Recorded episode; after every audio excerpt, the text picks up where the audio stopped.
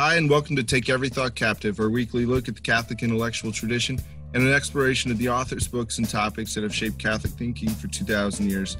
My name is Jason Gale, and I'm joined this week by Dr. Benjamin Smith, our lecturer in philosophy at Catholic Studies Academy. And today we are going to continue our discussion on Marxism.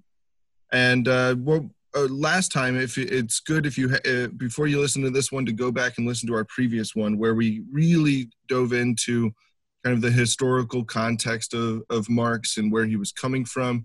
And we focused on kind of two main philosophical positions that led to Marx and Marxism, which was Kantian idealism and the Hegelian view of history. And we talked also about the materialism of Marx and kind of the cultural thought that he brought to the forefront, specifically with his ideas of freedom. Which took a very interesting turn if you've ever listened to any of our other podcasts on freedom.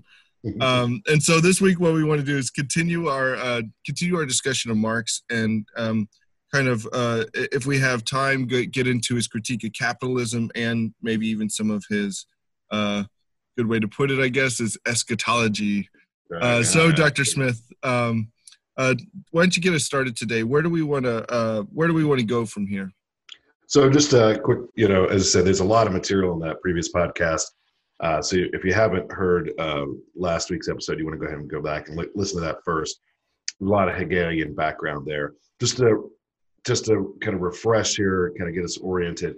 Probably the most important contribution of Hegel to Marx, there's a couple of them, but probably at least one of them that's important to keep in mind, is the view that Hegel had that Geist, that is human spirit, or the human spirit, is really all about freedom. Freedom understood in a kind of Kantian way, which means deciding and choosing your life and making choices on the basis of a kind of universal perspective that's free from particular attachments, particular desires, or natural inclinations or anything like that. It's a kind of choosing that's beyond nature and beyond culture and beyond history, right? That's the kind of freedom that Hegel has in mind. And he sees that as the fullest realization of the human spirit that goes along with a view of history. This is, again, Hegel, in which he sees history as the working out through certain ideas of freedom. Right, so that what history is really about is the realization of the kind of freedom I was just discussing, and that when history reaches its culmination, that kind of freedom will be realized both subjectively and objectively. That is both within the lives of individuals, but also within a social, economic, and political domain, right? In which that kind of universal freedom beyond history and beyond nature becomes sort of manifest and realized. So that's the big sort of sweeping picture that Hegel lays out. That's what really got people excited about Hegel, right? That he had this kind of, I would call it a kind of a secular eschatology, in which, he gave meaning to history. You could find the meaning of your own life, your own relationships, your own struggles within that big story, right? Right. One of the very fine philosophers of the 20th and 21st century was a philosopher named Alistair McIntyre. And in one of his works, several of his works, he advances the theme that human beings, for the most part, understand themselves within a particular narrative. That is, the narrative that we adopt for ourselves is the framework through which we understand our own lives and the world around us. It's an interesting view, and I think seems something correct about it. Hegel gives you that kind of meta-narrative about history and about your own life, right? I was going to say, even Saint Augustine, in his first catechetical instruction, there's a catechist who's like, I don't even know where to begin on bringing these people to Christianity. And he says, begin with the narratio. Begin with the story, that's so. I mean, it's like you said, it's especially for those that are maybe not Christian or not Catholic. That's kind of a universal, kind of attractive piece to us is that we belong to something. We belong to this story, to this. We have a part to play in this story. That's right. Yes, exactly. Yeah, yeah. And so Marx picks up on this, although he has an alternative narrative, right? That is, he basically inverts the Hegelian view. So the Hegelian view is freedom, the development of freedom through the history of ideas, right? Through the history of philosophy. For Marx, it is the development of freedom, right? But through the history of material conditions. That's why he calls his philosophy the material dialectic, right? As distinct from or in contrast to the idealist dialectic, right? Where you have the clash of ideas, which you have instead in Marxism, the clash of material conditions. So that's really how Marx kind of develops out of Hegel, and he does so by making a couple of very important little changes, right? But they're tweaks on the system, but they transform the whole system.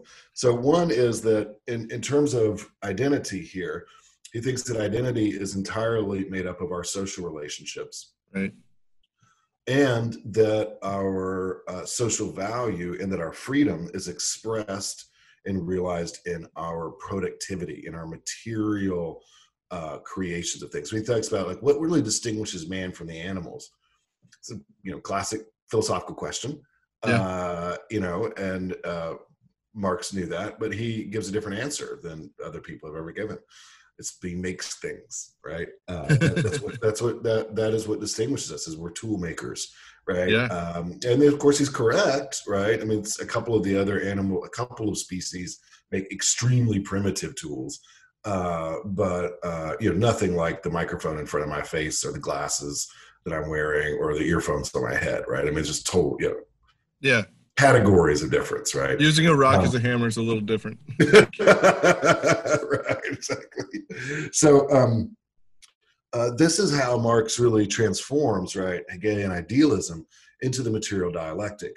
He says, you are the sum of your social relations. So you're entirely defined by your social function, and your place in that social function is determined by your productivity. Right. And freedom, right? So either you're free within the social system because you're productive, or you are servile and slavish within that social system because of your lack of production. So those two theses always go together: social definition and freedom as production. Any thoughts about that, or anything? Yeah. I just want to highlight for our listeners that the idea that you are your the reduction of the dignity of the human person, or just the reduction of the human person to simply their social relationships. That's a very frightening idea, but it's one that whether it's framed that way or not, it's kind of like Pope Benedict used to talk about a practical atheism. Like we may not be overtly atheistic culture, but we're practically. That has a lot to do with kind of the culture we live in today. And it's something that as Catholics, we need to push back against that. No, you are not just the sum of your social relationships. You are not just defined by those things. The human person is so much more than that. And you have to find your identity in the one who created you, not in, just your relationships. Not to even get into your social relationships are based on your production like that. Goodness, you go down a whole nother thing there. It's but key. You can see where it's here. Yeah, what you're saying is key, Jason. I mean, if we think about yourself primarily in terms of social relations, right? I mean, it's just not primarily but exclusively, right? Then you're really on the wrong track, and to follow up on your thought there, you're practically denying the reality of God and creation and the creator-creature distinction and relationship, right? What we fundamentally understand ourselves as within a Christian perspective and worldview is not that work's unimportant. It's just that work is not neither work nor social relations are our highest or most fundamental identity. Yeah, nor can they capture, I think, just the, who the human person is. And mm-hmm. and when we do, that's the thing with, with social media, mm-hmm. not saying it's bad, just saying it's a tool like anything else. But you can, you can use a hammer for anything, sure. Right? So it's one of those things where it I think that aspect of Marxism is, again, whether it's identified as that or not, it seems to find its way into our culture. Mm-hmm. And so I think with anything, we need to, really push back against things like, identity politics, or, the idea that, every choice is a binary choice, like, and either you're this or you're that, like, mm-hmm. there's no kind of, range of things. So mm-hmm. I think for our listeners, that's something huge to pick up on, in the current, discussions and talking points, sure. that we encounter today.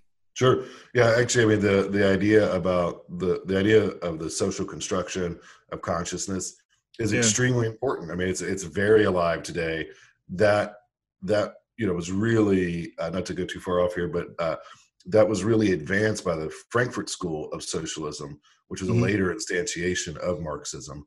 I said socialism, I'd say Marxism. So it's kind of sometimes called Western Marxism.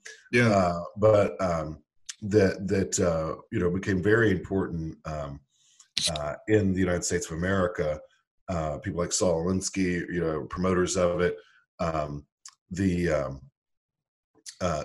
you're saying is key, right? Is that this anthropology, right? Yeah, yeah. It's diametrically incompatible with Christianity, yeah. Right? I think it's just really key to see that.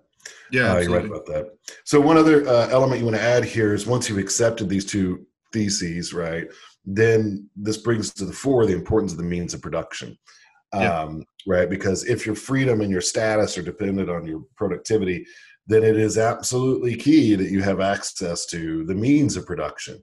If you can't be productive, then you're not going to be realizing your freedom, and you're not going to be, and you're going to lose your social value.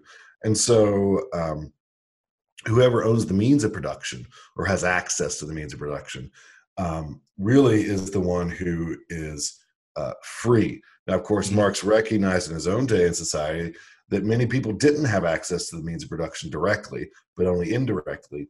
And this brought out, he thought, among there's a lot of strains in Marxism, but one important strain is this brings out, in his view, the alienation that's experienced within industrial capitalist society, where people are alienated from their freedoms. So what does it mean to be alienated, right? You might remember in the United States Constitution or Declaration of Independence, right? We have inalienable rights, right? What that means is separated from. So this is kind of actually this is meant to be old technical language, legal language. Sure. To be alienated from your property means to be separated from your property, right? To have inalienable rights or to have rights that you're not separated from. So when Marx is using the term alienation there, he's talking about us being separated from our own freedom and therefore from our own social value. Mm-hmm. And so that's what we experience when we don't have the means of production. It's important to see how crucial that is, right? You're not going to really get to be, you're going to be degraded and servile if you don't have access to the means of production, right? Right. So that's it's a important thing that we're going to find utilized in his critique. But first you have to realize the positive value of the means of production. Tools, machinery, all that sort of stuff is of key importance because, right, of the emphasis that Marx puts on productivity and social value. Mm-hmm. What we want to add, I think, today especially is, in this episode, is to look at what he has to say about culture and what he has to say about history. So there's a lot here.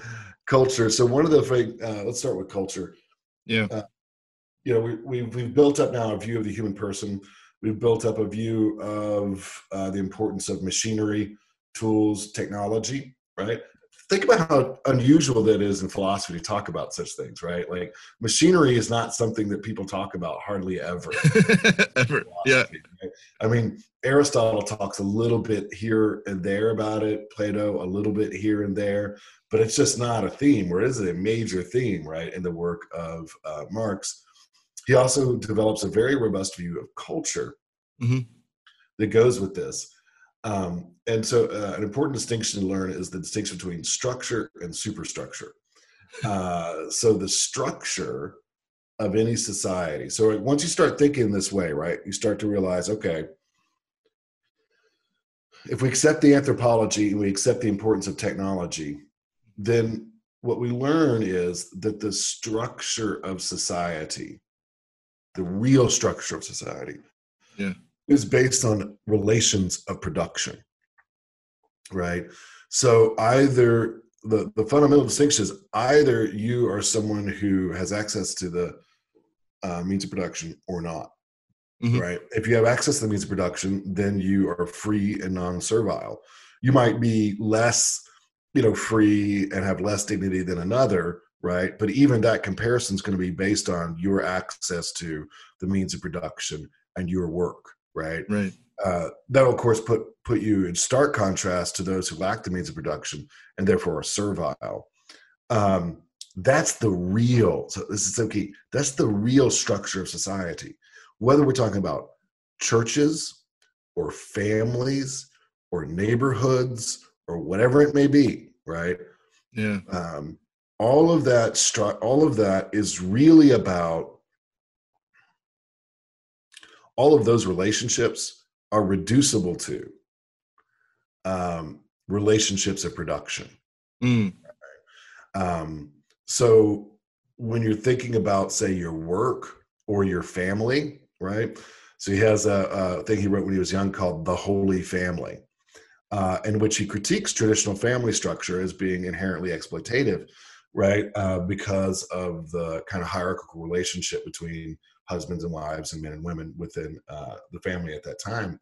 And of course, you know, he thinks basically, look, this is just a perfect example of, right? What we have here are relations of production, right? Who owns the means of production here? Yeah. The husband does, not the wife. And I think under the German law at that time, that's the way it was. And so, you know, basically that reduces the wife to a servile position. And so, we could go through anything like that. Look at companies, look at churches, all those sorts of things, right? You know, look at the Catholic Church, right? In a church, right, you have the producers who are priests, right? They produce the sacred things, and then there's those who receive the sacred things but can't produce them, right? Well, you know, basically that makes the laity, right, you know, sort of servile vis-a-vis the priest, right? So you can see how you can apply this kind of almost to anything, right? Yeah, and why is this such a big deal for Marx? And just, I mean, from what I know, every single strain of Marxism and socialism, that there always has to be these two opposing forces, the oppressed mm-hmm. and the oppressor, or, yeah. you know, like there always has to be this tension, you know, yeah. there can't be, you know, harmony between these two, like, yeah, I mean that never comes up. Like, but it just seems like an essential, structure of his whole thought is that there's always going to be these opposing forces, not good and evil, but just kind of like again, his is based on materialism. You know, why is that?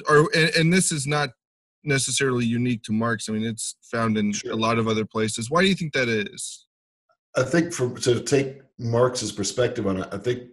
So lots of time, like I think you can find in sort of papal, or like 19th century papal social teaching and early 20th century social teaching, kind of like a riposte or reply to Marxism is what you're talking about, where you have hierarchy and harmony, right? So you have differentiation of roles, but all those things work together, right? Yeah. So if you look at, say, there are different Catholic alternatives to Marxism that were developed, like syndicalism or distributivism. Yeah. In both of those kinds of views, there's kind of this idea of, well, there can be inequality, but that inequality contributes to the good of the whole, right? That kind of thing. With Marx, I think he sees it as it has to do with the logic of material possession. Yeah. Right. That is, you know, either you have access to the means of production or you do not. That's a binary. That's a either or, the is or is not. And once you set that up, right, if you fall on one side of that, you're exploited. And if you fall on the other side of that, you're exploiter. Right. Yeah.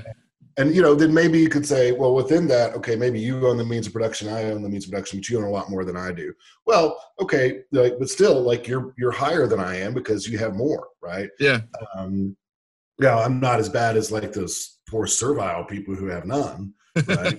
Hence the middle class, right? The bourgeois, right? Who definitely want to hold on to, right, their kind of modicum status, where they're not totally servile, even if they're not sort of lordly capitalist, right? Yeah. I think it has to do with that. You know, it's not about a spiritual cooperation.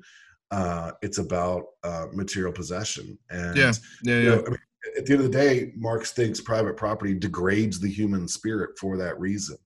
It's that I have and you don't, right? Yeah. That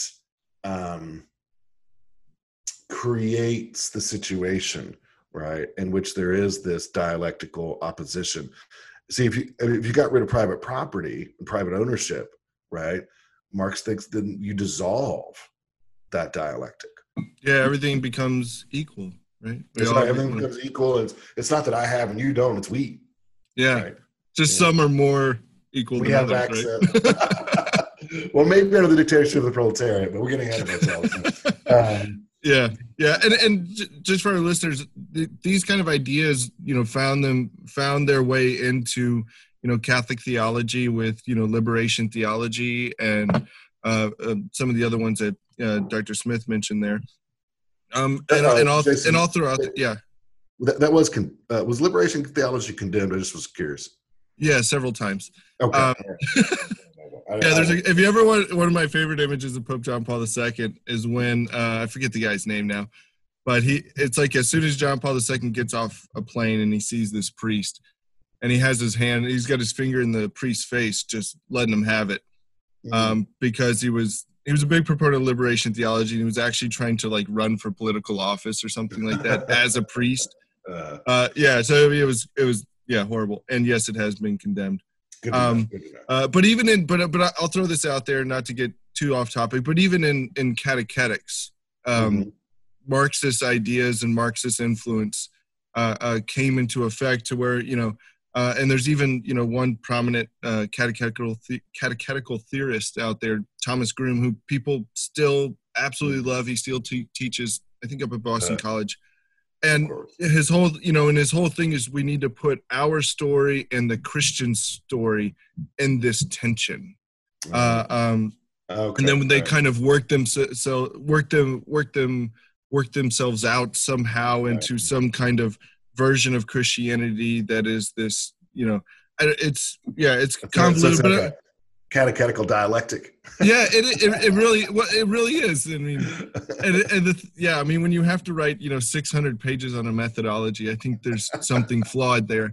But a big thing, I mean, and the thing is he says, you know, himself that, you know, he gives credit to a Marxist philosopher named Paulo Freire. Again, you know, bringing these things into tension. That this is how we understand the world. This is our worldview. That there's, you know, the oppressed and the oppressor, that there's, that this is, we kind of just take this as a matter of fact and see how it works out, you know. And again, it's like Marx, it's such a materialistic view of just the entire, not just, you know, the world, but the human person, work, no sort of, you know, consideration of the spiritual side of things like leisure. I mean, just completely ignoring, you know, several hundred years, thousand years of philosophy, you know, like. Sure. Yeah, and rejecting it, too. I mean, Marx is very clear about that, right? Truth without action is not truth. And, you know, the whole contemplative side of the human person, like we talked about last time, is just left out, in a Marxist account. And this is true in his view of culture. So if you accept, right, that the social organization is based really on relations of production, then you can ask, well, what about culture? Because you might say something like, well, we have ideas. This is how Hegel would approach it. We have ideas about private property or the dignity of man, and that helps us to structure our society and economic relations. Marx says, incorrect. The relationship is entirely inverse, right? Or should I say, is the reverse. That is, the material conditions and relations of production, being consistent materialist, determine your cultural norms, determine your consciousness, determine your ideas, right? You have the ideas you have, Jason, about private property and the value of hard work because you're bourgeois, right? That is because you are a property, you have access to the means of production at a low level, right? Or relatively low level, but you still have it. You own your own home, right? That sort of thing. Well, as such, you know, you qualify as bourgeois, right? You are a property owner, a small property owner. And because of that, you value private property, right? It's your material conditions that cause you to value private property. You believe in this abstract right to private property because that keeps you from falling into a servile position, right? You see, it's not a belief in private property that motivates your ownership of things, right? Right. It's what conditions. It's your ownership of things that motivates your belief in private property, right? And if you were part of the servile class, right, you might not have such a high view of private property. You'd probably think, hey, it should belong to everybody, right? So that's an example, right, of the idea that that culture, right, is driven by the real structure. So culture is considered the superstructure. So here you should think of superstructure not as like super as in determining or higher, but rather kind of like froth on the sea. It's kind of like it's what's on top, right? Kind of like in a building, right? You might have like the difference between, say, being an engineer and being an architect, right? The engineer is the one that creates the structure that upholds everything, right? Yeah. The architect is who makes it pretty, right? Sorry to insult any architects out there, but gives it good design, right? And makes it attractive. So that's kind of like what philosophers, theologians, poets, artists, all those sorts of people, right? What they are doing really is expressing ideas that are conditioned by a more fundamental structure, right? Yeah. And that's the structure of the means of production. Let me give you another example of this. Let's say the myth of the Old West, right? So if you were a Marxist critic, one of the things that you would sort of critique about the United States of America, right, is the myth of the Old West. Right, in which you have, the brave pioneer family or the slightly roguish but good, lawman or independent loner gunfighter standing up for John Wayne. Just say John Wayne. Just say John Wayne. We'll know what you mean. Standing up for justice, right, etc. So when John Ford is making those movies that star John Wayne, what he's doing is he's perpetuating a mythos that justifies and aggrandizes American individualism, right? Do you see how that works? Yeah. Right? So John, of course, now it sounds like Marx is saying, "Oh, John Ford is sitting around plotting this out like it's like it's a sinister conspiracy." It's just this is the way we are, right? Yeah. Is conditioned by those underlying structures, right, of economics, and from that, our conscious produces stories, ideas. Myths that perpetuate that structure that we experience, right? What about religion? Does religion have any place in culture, or how does Marx view religion then as coming from its place in culture? How does he see it?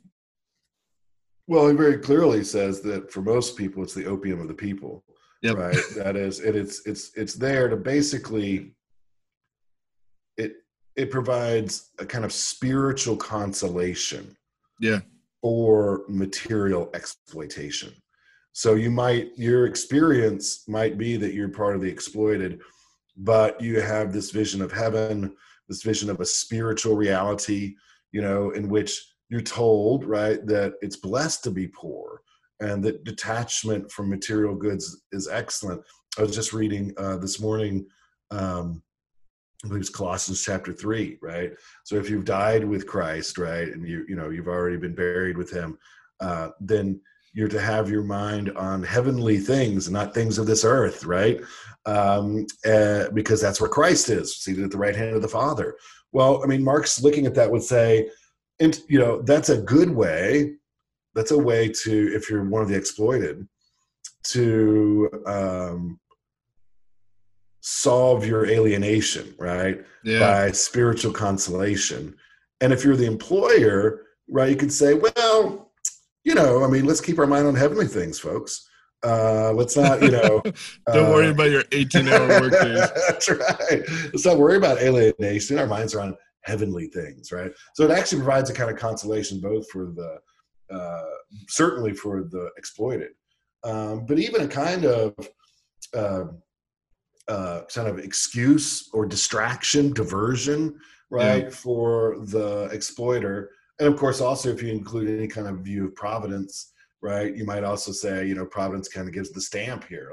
It's God's will that I'm the king or the prince or the factory owner or the shop owner, right? You know, thanks be to God that he gave me these things. So instead of seeing it, my ownership as a outcome for the competition for access to the means of production, which I should, right? I'm sorry, that's a lot to say. Instead of seeing it that way, I see it as the working out of divine providence. So it's there's a big critique of religion packed into Marxism. And again, you have to just basically accept it's true once you accept some of these materialistic premises, right? Yeah, absolutely. You know, the structure view of culture. This also entails a view of history, which I can kind of explain, I think, a little more quickly, which is just that, you know, if you accept that structure, superstructure, right? Mm-hmm. And what's history really about? History is really about the change in the means of production, right? So as relations of production change, so let me back up even more basic. As the means of production change, mm-hmm, then relationships of production change, and then culture and consciousness changes, right? Mm, yeah. So you see, it kind of works its way up, right? Marx very clearly said, you know, Hegel wanted to go from, you know, a heavenly mind down to the concrete individual. And, you know, Marx says, no, we invert that. We go from, you know, the things of the earth to up, right? And so... yeah, it sounds like the Tower of Babel to me.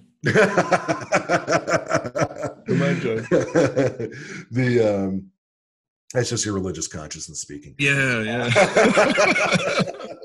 Thanks for explaining it to me. I understand. That's right. Yeah, now I can work towards real freedom. That's right. Work. You know, as the means of production change, right? It's a fascinating way of thinking. Yeah. Technology really is the driver here, right? As techne changes, as the tools change, that changes social relationships, and then as social relationships change, that changes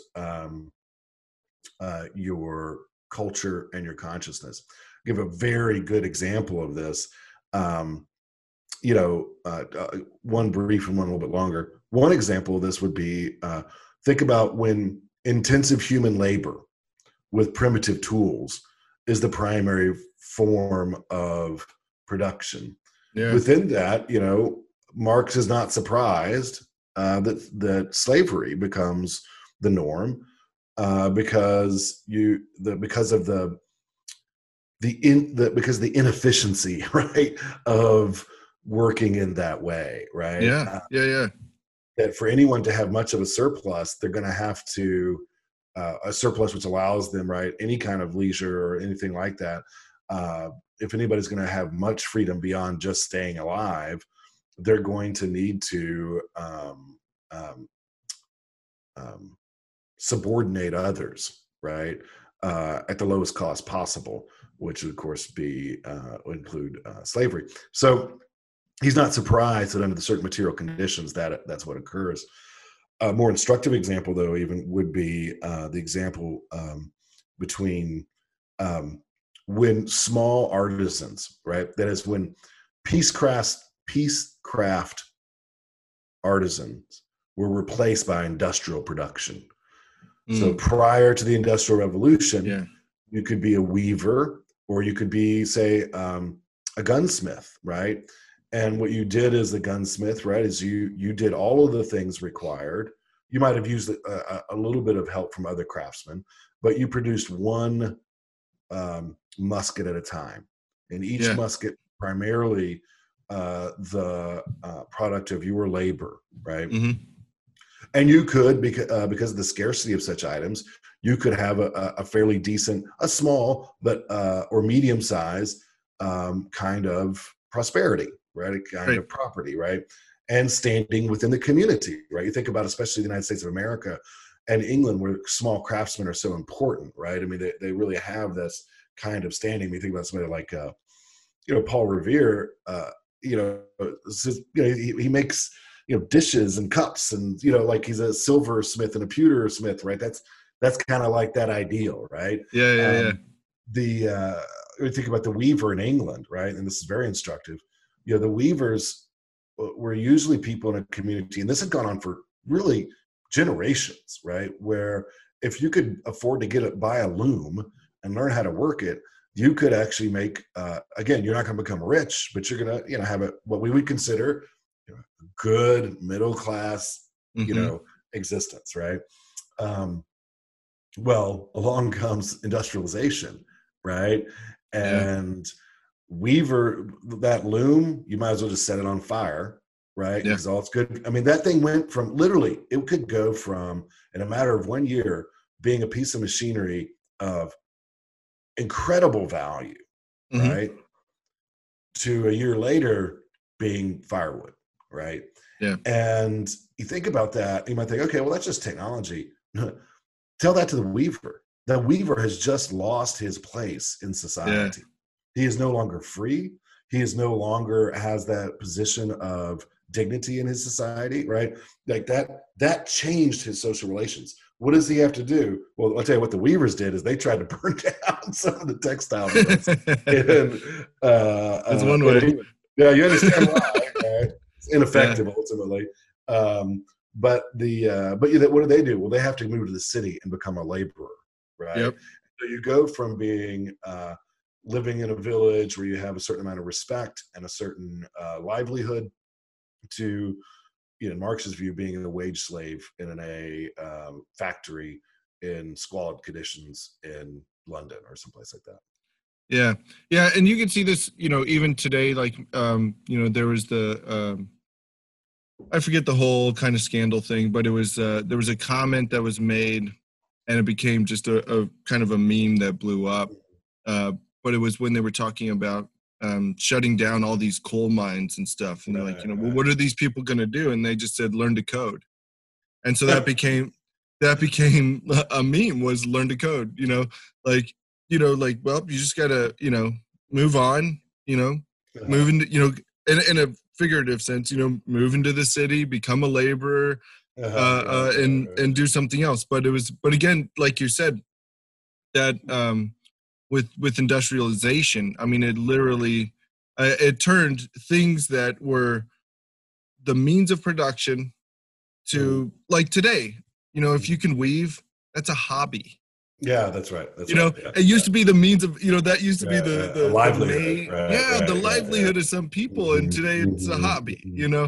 So it is, and things like that have, very difficult, just bring in difficult problems for society. So. Yeah, and I think you got to give Marx his point here, right, to some degree. I mean, I think he's right that, like, industrialization was, you could, from an I mean, he's right up to a point. He's very wrong past that point, but he's right up to a point that industrialization carried with it enormous cultural and social damage. Yeah, absolutely. To people, and it's probably the case that societies and governments and various authorities were not sufficiently aware of that. You know, I mean, you could just say, well, look, we increased the production of cloth by, you know, so many, you know, percentage points, and that's all that matters. Well, yeah, I mean, it might be true that you increase production that much. It's also not true that that's all that matters. Right? Yeah, exactly. There are other things involved here. And I think it's hard for us to realize, because we're so used to machine production, right? We don't even have, I mean, a lot of our factories don't exist in America anymore. Some do still, right? But, you know, like machine production is just so much part of our culture, right? Automated production, that we don't even think about what a radical change that was. Now, in the big picture, you could maybe say a change for the better, and, you know, far less humans have to do this kind of toilsome work, you know, but, you know, it's a matter of debate anyways. Yeah.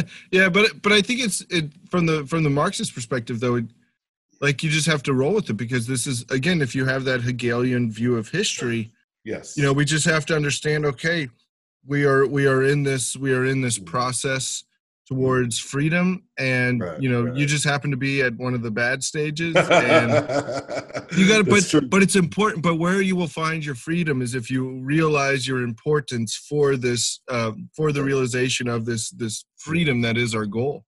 That's right. That's right. You know, and once you understand that, you can be. Yeah, that's true. And one of the key points is the proletariat, right? Is that, as we'll see, is the proletariat is this disenfranchised group that he sees as advancing history, and sort of realizing its own dignity in its advancing of history. Interestingly, as much as he recognizes the damage done by the Industrial Revolution, he also thinks that the move to industrial capitalism was, in fact, a necessary stage. That is, we needed to go beyond a tradition-based, inheritance-based, custom-based form of the means of production to a means of production that was actually competitive and unleashed productive powers that hadn't been there before.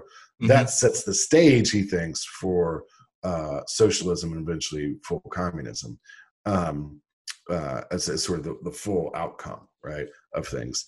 How much time do we have? Yeah, I was going to say, we got about 20 minutes left. Do you think we can go through his critique of capitalism? Or? I think we can, and then we can maybe expand on it. So let's say capitalism is a part of the material dialectic, right? Mm-hmm. So it's a stage, but it's also a stage that is a necessary stage and a stage that has to be overcome, right? Yeah. And Marx believes inevitably will be overcome because it's necessary in the material dialectic. Right. What we're looking at is a greater and greater extent of productive freedom, right? And capitalism plays a role in bringing that about. At the same time, it has features that thwart human freedom and therefore need to be overcome. So let's think about that. First we need to understand the Marxist understanding of capitalism. Mm-hmm. So lots of times when those who don't study political philosophy hear the word capitalism, they think equals private property, or capitalism means voluntary market exchanges. Yeah. Now, I think, you know, both of those things are intimately connected to capitalism, but that's not exactly what Marx has in view here. What Marx has in view when he talks about capitalism is an economic system, an economic structure in which the capitalist own all of the means of production. Capitalist then becomes the real question, like, what is a capitalist? Who is a capitalist, right? Yeah. And that requires you to understand what is capital, right? So a capitalist is somebody who owns capital. Okay, fine. So what's capital? Exactly. Yeah. Right? Das Kapital is Marx's great, gigantic economic work, right? And, you know, essentially in capital, what Marx thinks of as capital is a kind of an excess resource that allows you to own the means of production and to create, at least in the minds of capitalists, wealth, right? Mm-hmm. So capital could be a forest, right? If you own a forest, right, then you think about all of the economic relations that you can create through the ownership of that forest. Sure. Right? Yeah. You right. That's a think about the Latin term capitas, right? Or is the root here. So it can mean head, like it's the beginning of, right? This whole process of economic relations.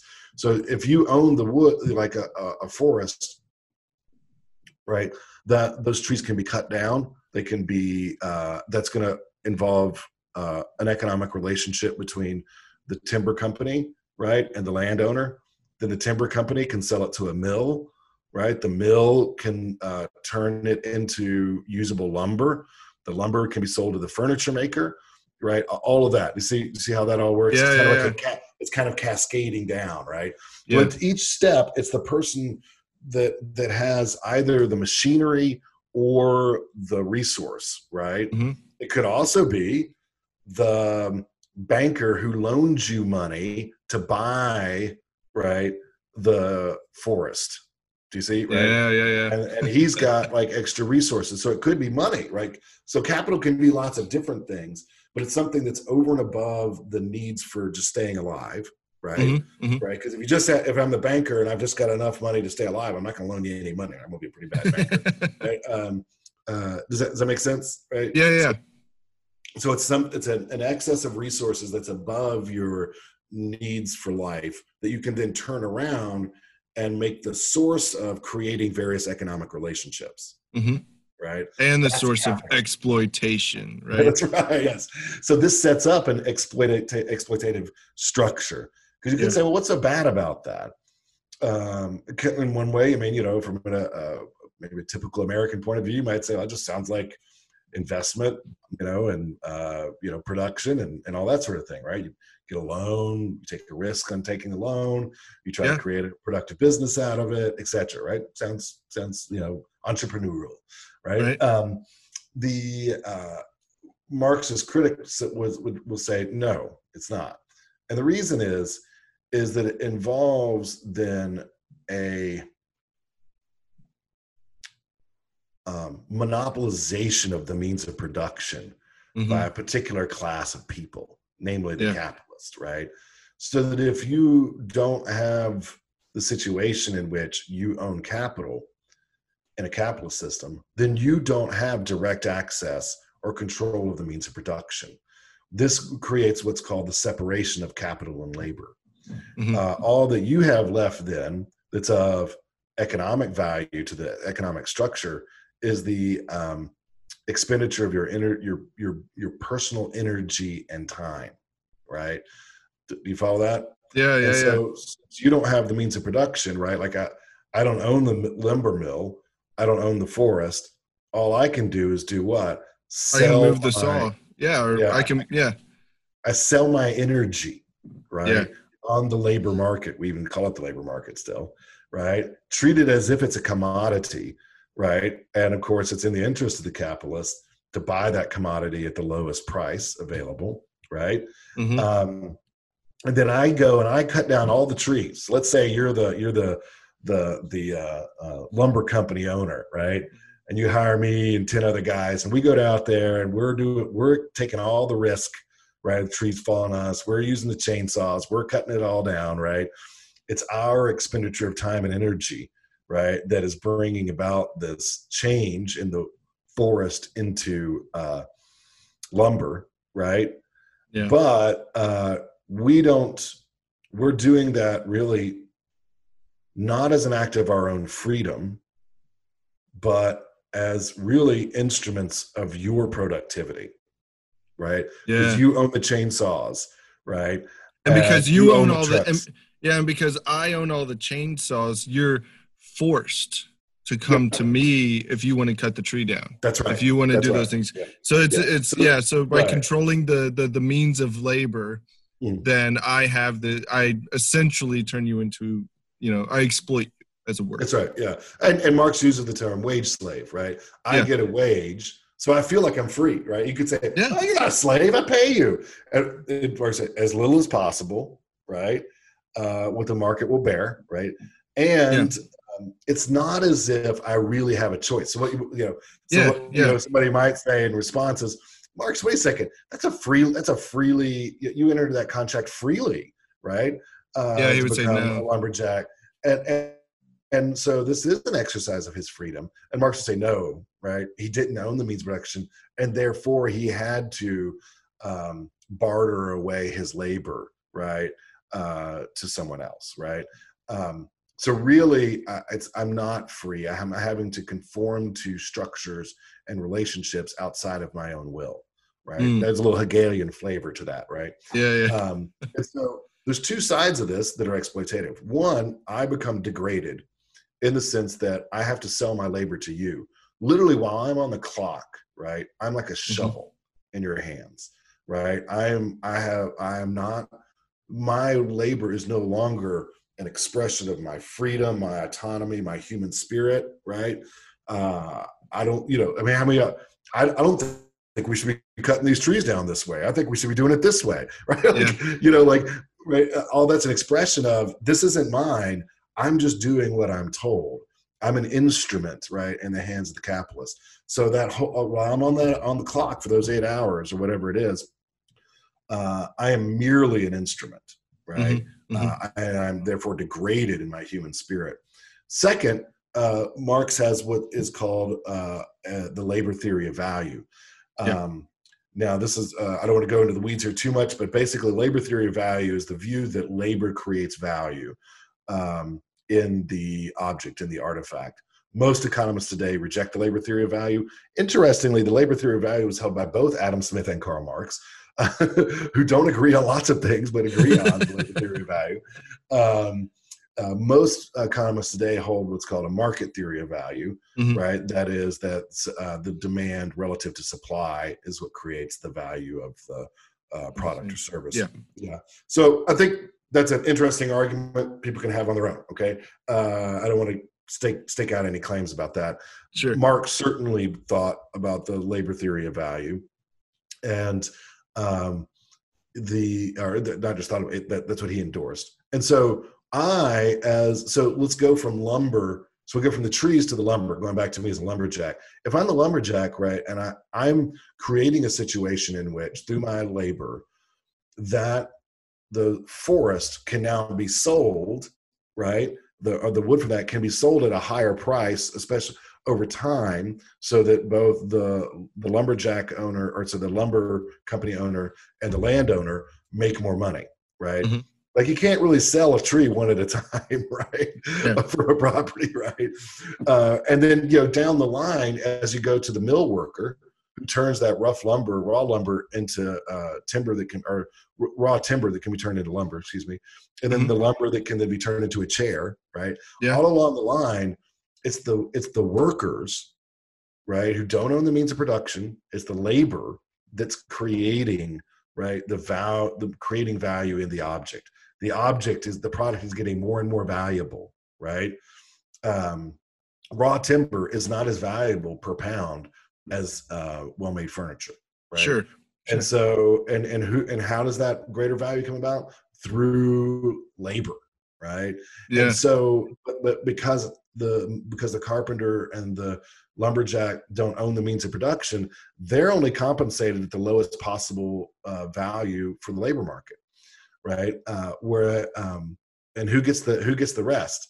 The owner of the capital. Even though the owner of the capital did not create the value in the product, right? So literally, it's a kind of theft. In Marx's view. So capitalism creates, separates people. So this is kind of a understanding of capitalism then, of what does it do to a society then? So it creates and divides people into different classes just based on socioeconomic relationships. Mm-hmm. It leads to the exploitation of the majority of the people, mm-hmm. Because the means of production are only owned by a few. Right. And it creates just this class conflict, which must be overcome in Marx's view to lead to our true expression of freedom. That's right. Yeah. And key here, right, is this structure not only creates class conflict, right? That class conflict is primarily in one direction, at least from a capitalist perspective, which is that, the owners of capital exploit labor, right? They degrade their humanity and steal the value, right? Alienate the value of the product that's made, right? Yeah. So those are the two. I mean, there's more to be said, actually, but those are two key elements in seeing what is not is ethically wrong, right? Yeah. With capitalism. There are other things that Marx has to say about that are sort of technically and economically wrong. Like, he thinks that capitalism is an irrational, unsustainable system that must collapse in on itself at a certain point. Yeah, it's that necessary stage within the view of history that leads this. Mm-hmm. Now, can I go just a little bit further? Yeah. No, yeah, go ahead. Okay, so I just want to talk about that just a little bit. So what he thinks, the reason he thinks that it's capitalism's ultimately irrational, right, is that he thinks it creates the conditions for its own destruction, which is really interesting, right? And the way it does that is through the exploitation of labor in order to compete with other capitalists. It's not as if capitalists like other capitalists, but they also want to be the biggest capitalist, right? Because not all of them, but at least enough of them, right? Because it's put it this way, we don't speak this way, but the truth is, right, capitalist society is a desperate struggle to maintain your social value and your freedom, right? Yeah. And because of that, right, the way to do that is to get and keep capital, which makes it an inherently competitive system. You see how that works, right? Yeah. So whatever nice things we may say, it's really me against my neighbor, right? And I gotta get mine, right? And so what you do then as a capitalist inevitably is, well, in order to stay competitive, you want to produce at the cheapest level possible, or the least expensive level possible.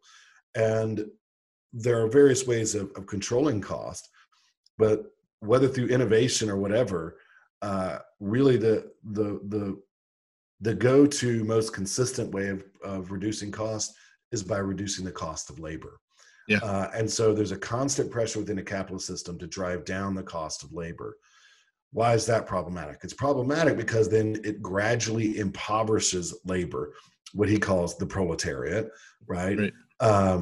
Who are the kind of disenfranchised worker, even if he has the vote, doesn't matter. He doesn't have capital. And so he's disenfranchised in the sense he doesn't have a real say in his economic relations. And he's being constantly impoverished because of this downward pressure on wages in order to in order to be more competitive, right?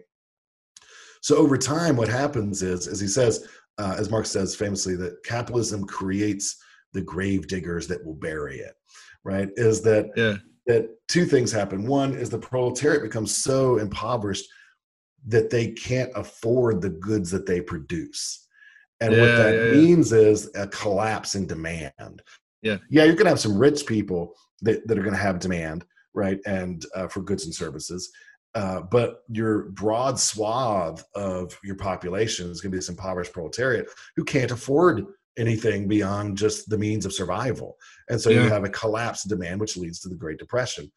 The other thing that happens is eventually the ability of the proletariat to get enough distribution to sustain life begins to evaporate.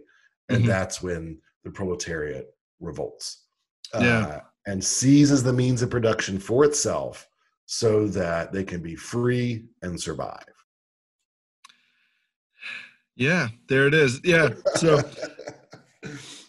all right, we're going to have to do another podcast. There's a lot to say. Oh gosh. Yeah. There's so much here, not just with capitalism, but now you brought in, the proletariat revolting against, the capitalists, this idea of revolution is kind of the car that we drive this view of history down, brings up all sorts of other questions and topics. Gosh, I hate to end here, but we have to. Okay. But I just want to thank you, Dr. Smith, for guiding us through this thing. I want to invite all our listeners. If you haven't listened to our first one, go back and listen to it, and please join us for the next one. Again, this topic is so important for us to understand, because many of these ideas are finding their way back into popular thought and are starting to actually begin to enter into the realm of possibility. And so it's important for us to recognize maybe some of those different aspects and try to refute them, or at least understand them to the point of, putting them on a road to correction. And so I want to invite all our listeners, check out all of our content over at catholicstudiesacademy.com. Until next time, God bless.